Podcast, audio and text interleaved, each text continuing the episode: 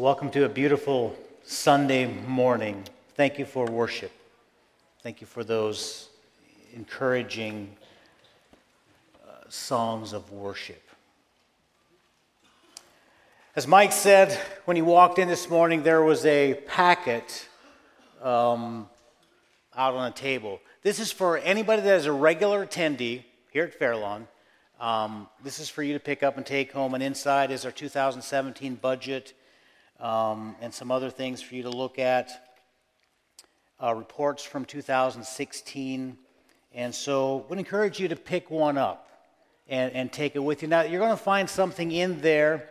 Um, there's a few changes that, that we're looking at, small changes that we're looking at making as we, as we think about membership. And, and one of the things we want to do is to, to do quarterly member meetings, quarterly covenant member meetings where where we gather together during an A B F time to talk about the church, to talk about the vision of the church, to talk about things going on within the church, um, to deal with stuff that the body should be dealing with.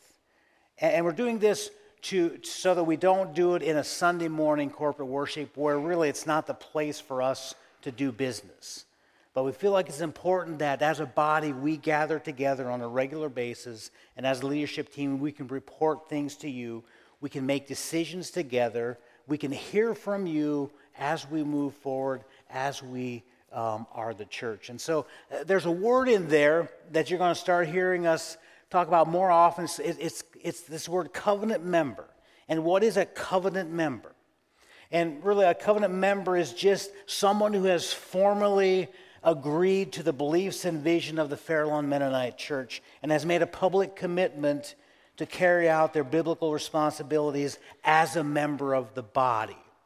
So a covenant is simply a formal agreement or a promise.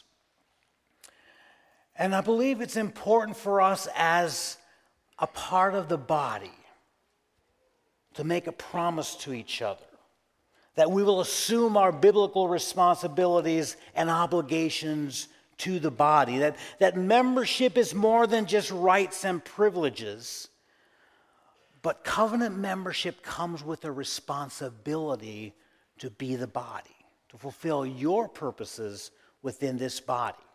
And so, now if you're a member, you will still be a member, but we're just going to use different terminology to better communicate what a member of the church is, and that is a covenant member, somebody that's made a promise to the body to do their part. And so every quarter, we're going to gather as covenant members, those who have formally committed themselves to this body, to do a business meeting. And so just um, something that we feel is important for us. There's a letter explaining it, so that we can better care for the church, so we can better be the church. Last week we began this uh, a three-week series on the church, on biblical membership, on what it means to be a part of the body, and what, what Scripture says about the local church. And we talked about the fact that there is a universal church, that, that all who have believed throughout all of history are a part of the universal church. But then there's also this structure in the New Testament that, that talks about the local church, where there is accountability, where there is structure, where there are leaders and elders and, and people using their gifts to make the body the body. But as you look at the New Testament, what is the application for us today? What is our role as believers today? Why is the church so important? You know, last night, as I was Um, talking through my sermon with Verda, and I, I began to ask the question, why has it, because I love the church. I am passionate about the church. I love the local church. And I began to think about, we began to reminisce about how the church has affected our lives, how the local church has affected our lives, and, and our experiences and my experiences with the church, and how it impacted my life. And I began to realize that, that when I think about the church, when I think about the local church, I think of the names of people. I see the faces of people who have impacted my life. And as I thought through those people, their names came back very vividly. My Sunday school teachers, Yvonne Slabon, Marcella Eberly, and Verba Miller, and, and Raymond Steiner and Roman Stutzman. They came back, and, I, and, and I'm sure that if you would talk to them today, they would wonder if I ever learned anything in their classes. But I did. They shaped my life. They introduced me to Jesus, and when I got older, there was John and Ruby Hostetler, and Eli and Clara Mast, and Dave and Mary Barkman, and Dave and Irene Schwartz and Truber, who as a young man impacted my life. They pointed me towards Jesus. And I thought about Levi Hirschberger, who taught me how to love the scriptures. And yes, I remembered Leroy Slaball and Paul Candle and Delmer Faub, my pastors growing up. Again, I'm sure that when I, when they saw me as a young person, they wondered if I ever caught anything that they said. I can't go back and point to a specific message that they preached, but I watched them.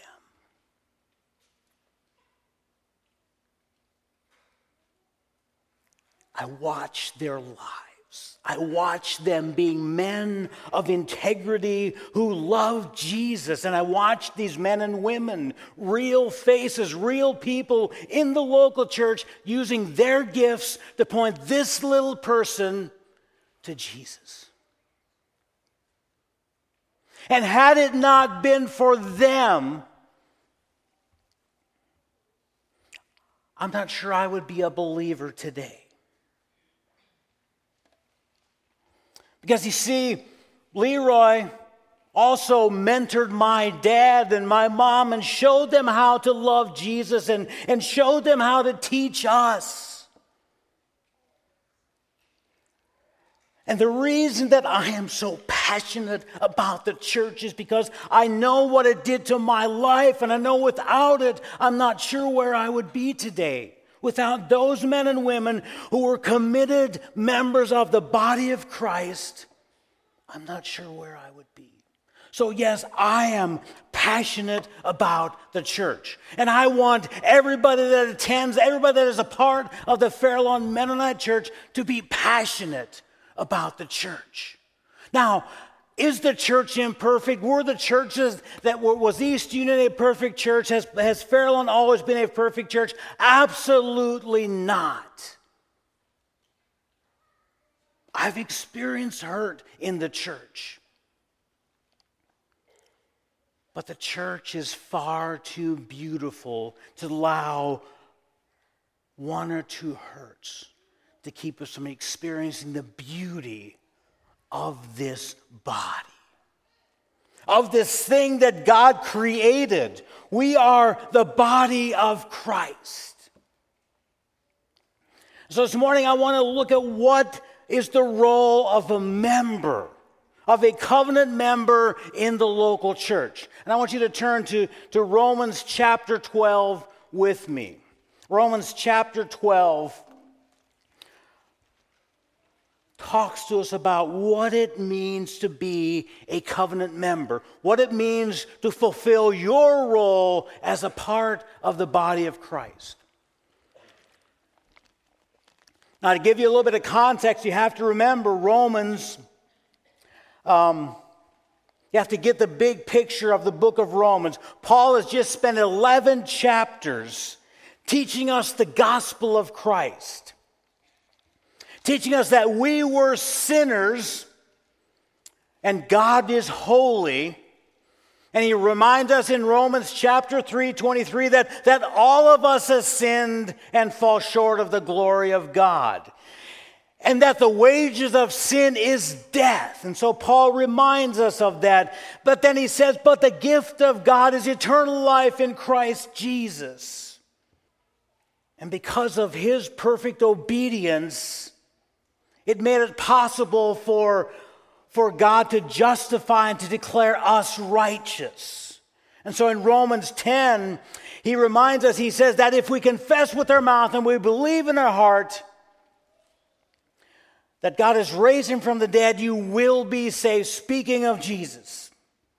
Because he says it is with your heart that you believe and are justified, and it is with your mouth that you confess and are saved.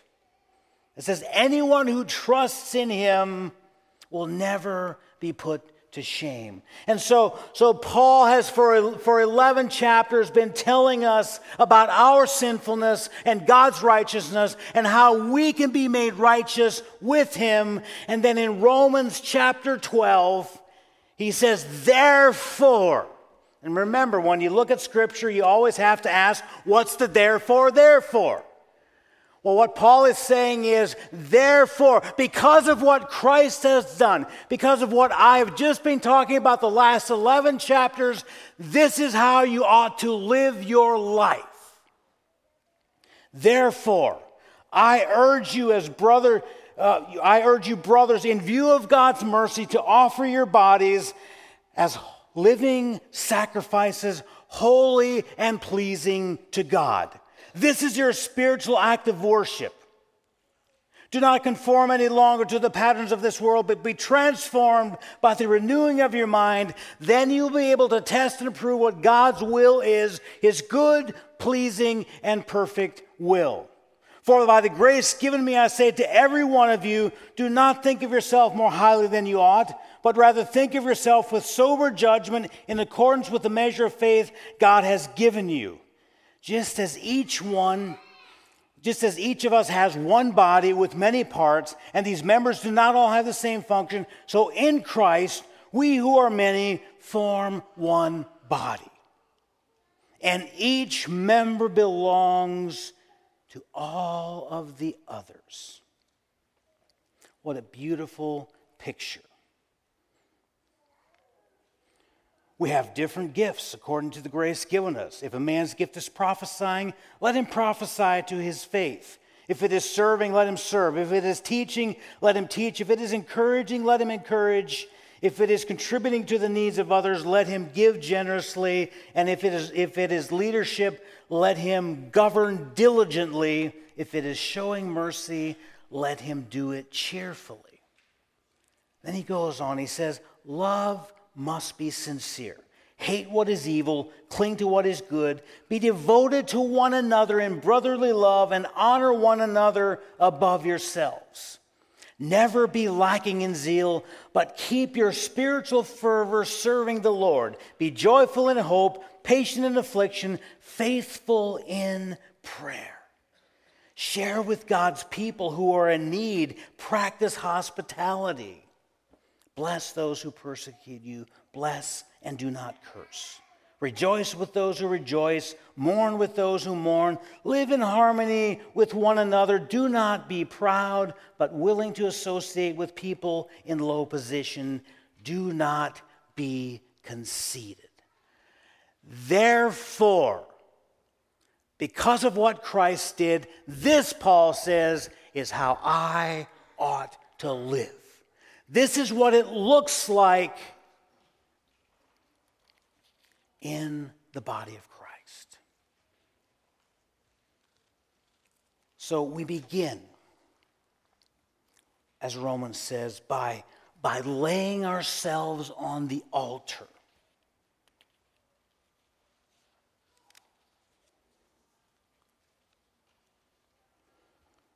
What does that look like? And Douglas Moo says, we give ourselves to God as his sacrifices when we understand his grace and its place in our lives. We offer ourselves not ignorantly like animals brought to slaughter, but intelligently and willing. This is the worship that pleases God. We lay ourselves on the altar. That is worship. Your life is a living sacrifice that is to be laid before God, to be offered to Him.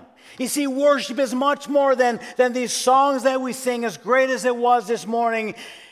It's much more than a religious routine. It is a surrender and a sacrifice of my life to Him. I offer my body.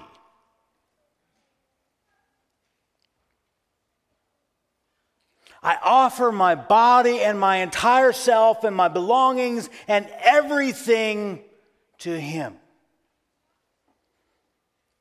And Paul says, this is pleasing. Because of what Christ did, therefore, lay yourself on the altar. Give Him yourself. And then he says, you lay yourself on the altar, then you allow your mind to be renewed by the, trans- by, by the transforming of your mind. Verse two, it says, do not conform any longer to the patterns of this world, but be transformed by the renewing of your mind. You see, and as our minds are renewed, as we spend time in the Word, as we seek God, the mind is renewed. Then it says, then you will be able to test and approve what God's will is, His good, pleasing, and perfect will. And then he goes on to explain what we are to do. And he says, the first thing that we have to remember as, as being part of the body is that we belong to each other. Each member belongs to all of the others. Does that make you uncomfortable? That you think that you are accountable to the person sitting beside you? In other words, we owe them something.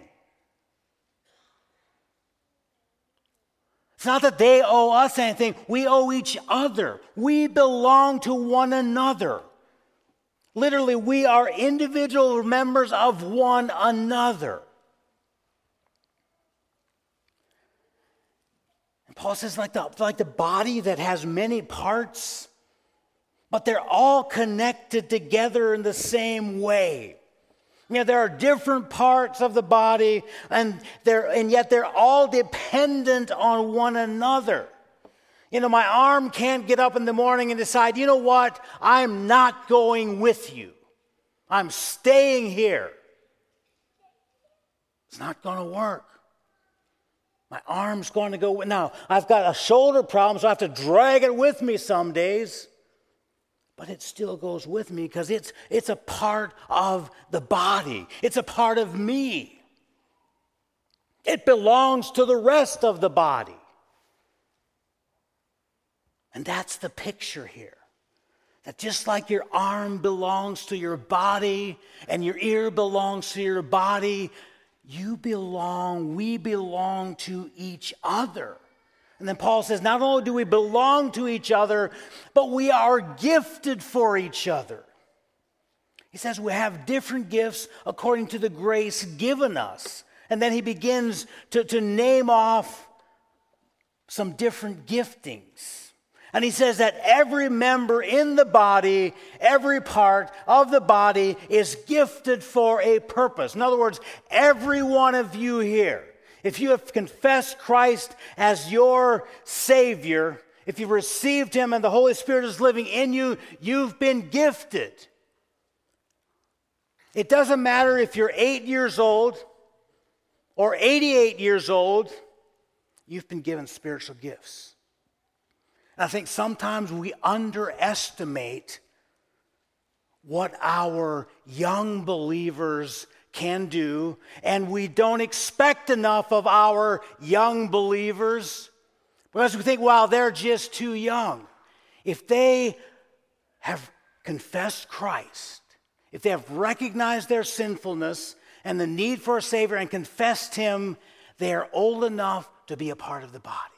They are a part of that. They have become a part of the universal church, and therefore they become a part of the local body. I think some, that's something that, that we want to look at differently, that, that look, if you are a young person, if you are a young child that has confessed Christ, you're a part of this body. And we want you involved. We want to use your gifts. And you see gifts talked about in, in, in uh, First Corinthians twelve and fourteen and in First Peter and, and in Ephesians and, and, and here in Romans. The many different gifts that have been given to individual believers in the body of Christ. And God expects you to use that for His glory in His body. Everyone counts in this picture. Everybody contributes to the local body. And we must come together to use them for His glory. Now I'm thinking about, just as I look out over this group of brothers and sisters, the many people who use their different gifts. This morning we saw people up front here who use their gifts to lead us in worship. But there are those people that were greeting you this morning coming in. They were using their gifts. You, you see people in the cafe that, that were using their gifts for the glory of the body. Stan Amstead comes in every Thursday and folds bulletins. None of you ever see that. You just think bulletins were made that way. But, but somebody comes, uses their gift of service to bless the body. We have women that, that prepare food when there's a need to bless the body. We have teachers of adults and teachers of children. We have a prayer team. All for the glory of God, for the building up of the body. I believe you should come every Sunday asking how you can use your gift to bless the body. Remember, covenant membership isn't about what you get out of it. It's, it's not having a consumer mentality. It's, how can I give? What's my role here? How can I bless these people? My brothers and sisters, those who I belong to.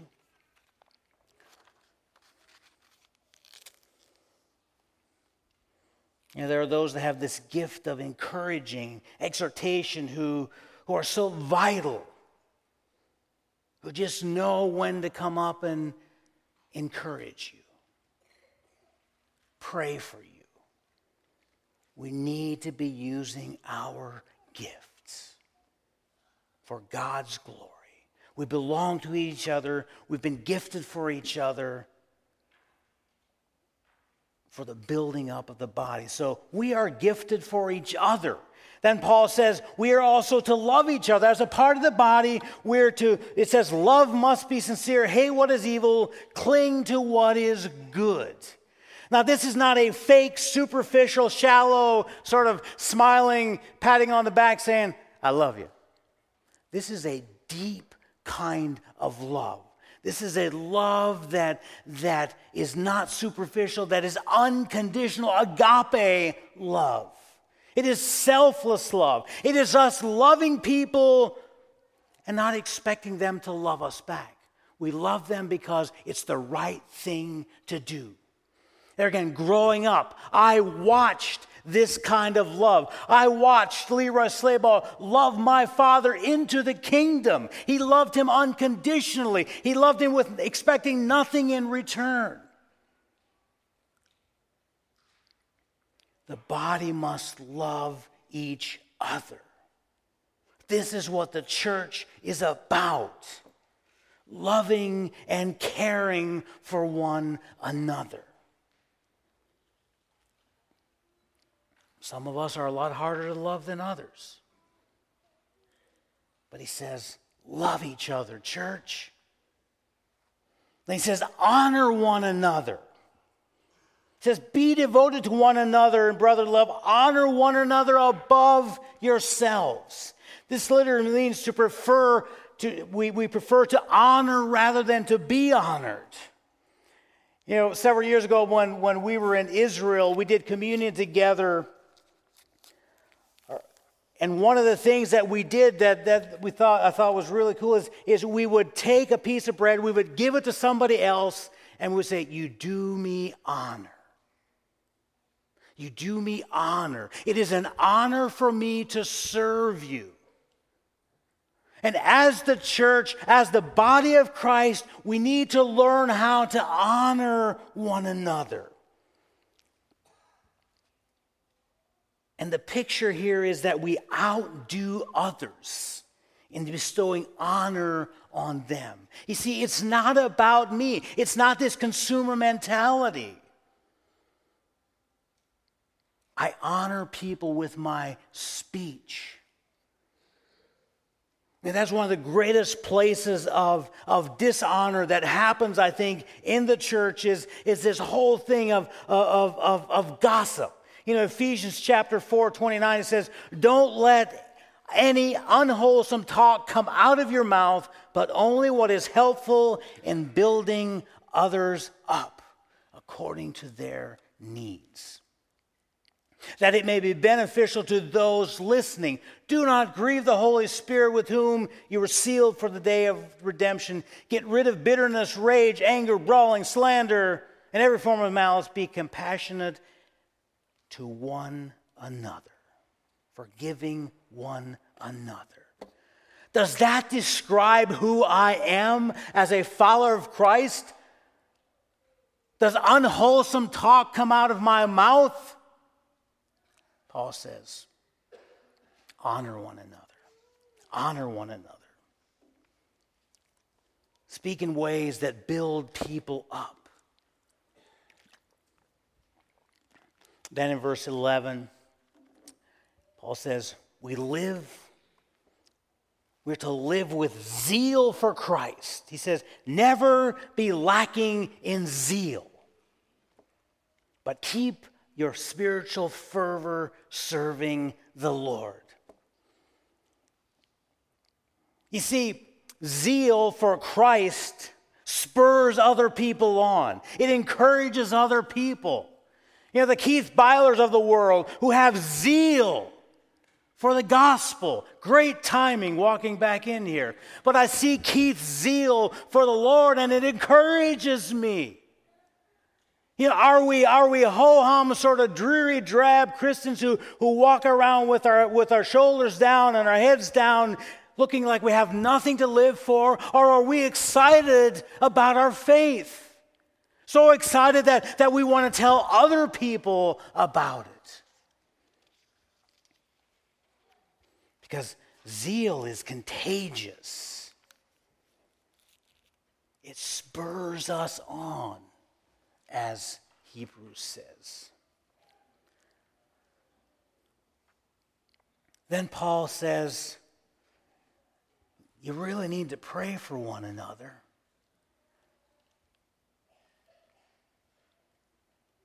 Do we pray for each other? Do we intentionally take time to pray for our brothers and sisters? You know, many of you got a church directory with pictures in it. What a great tool for you to use to leaf through and every day pray for maybe two or three families. You know, I read this verse that sort of scared me. First Samuel chapter twelve. Samuel says, far be it from me that I should sin against God by failing to pray for you. Hmm. We must pray for each other. And Paul says, the body also shares with each other. Share with God's people who are in need. Practice hospitality.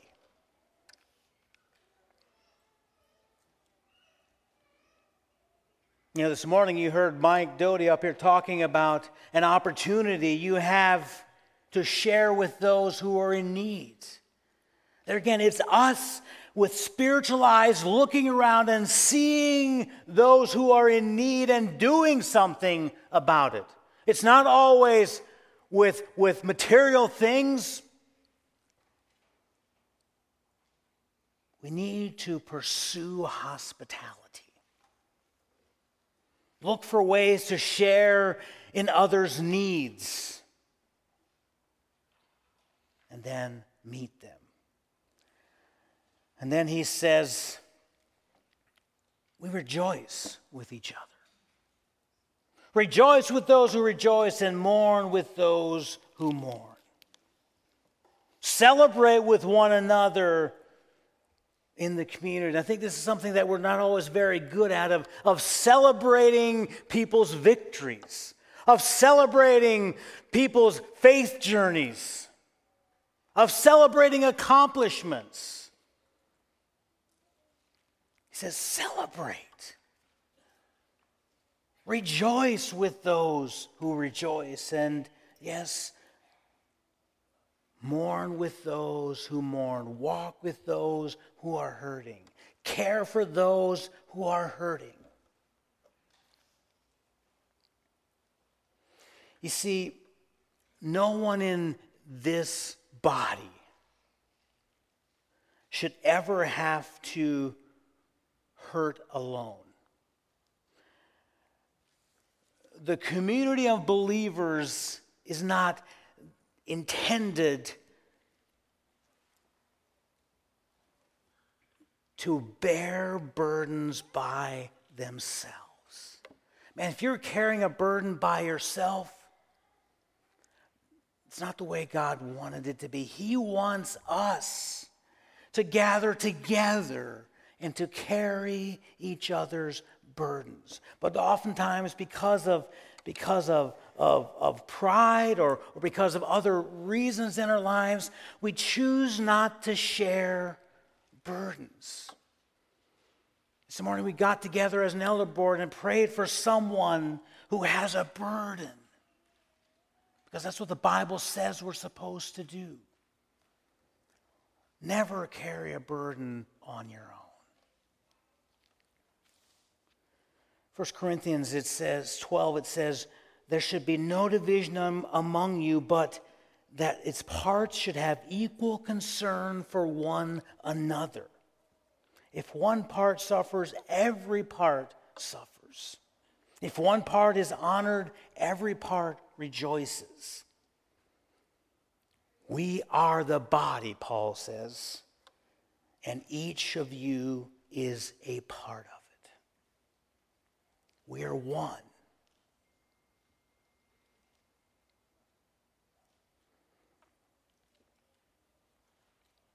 And then Paul says, and I need to wrap this up, that, that, that as a body, we need to really accept one another. Live in harmony with one another, he says. Don't be proud, but willing to associate with people of low position. Do not be conceited.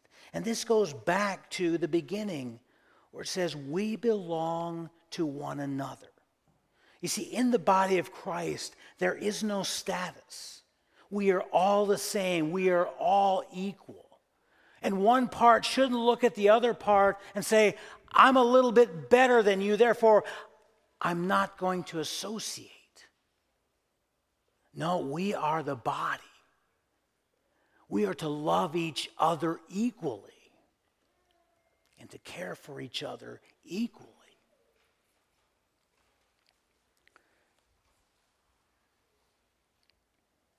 Live in harmony with one another. This is humility. And this is the basis of community, is this thing of humility, a humble concern for one another. We are worshipers who come together as a family to give ourselves for one another. That is the beauty of the local body. The universal church is all believers of all times who are, it is invisible. We don't know all those names.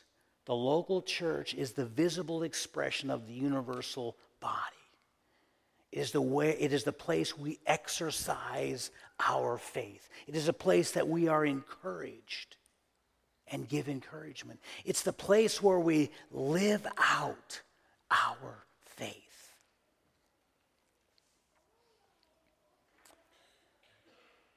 And if I'm going to grow in my faith, as we're called to do in Scripture, then I must be a part of the local body.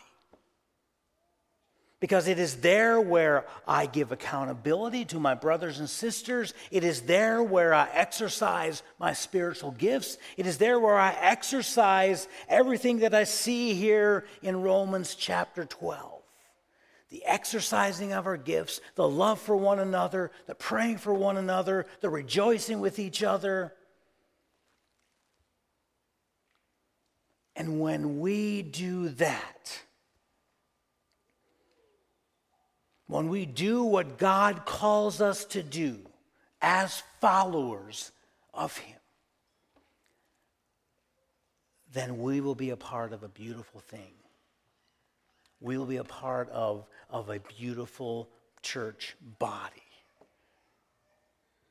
And we will be what Jesus told His disciples, that, that by this all men will know that you're my disciples by the way that you love one another. You see, our greatest testimony, one of the greatest evangelistic tools, is the world seeing us as the body loving one another and caring for one another.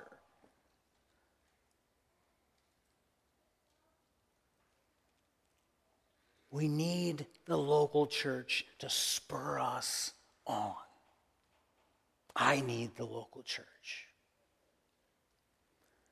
So I hope that as we, as we go through this journey, this process of looking at the local church, that you will understand the beauty of the body and not just try to pick out all of the, the negatives and, and the things that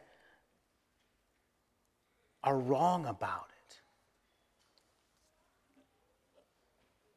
but that you look at what's beautiful about it, and then you be about what's beautiful in the church. And that's you as a follower doing your part in the body, and you spurring the others around you, those who you belong to, on towards love and good deeds.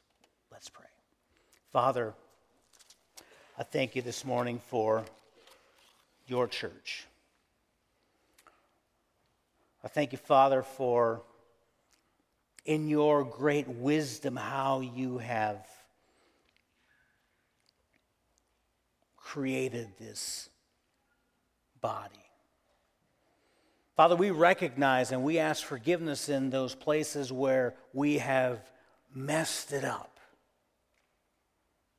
where we have got it wrong. I pray, Father, that we would We would strive to be the church, to do church the way that you intend the church to be.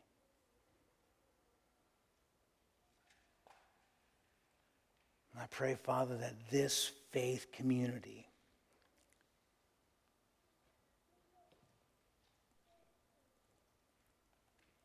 Lord would love in such a way that people take note, that our love for each other would be attractive. And Father, may each person search their own hearts and ask themselves what their part is in fulfilling the work of the church. And then, Father, move towards being the church.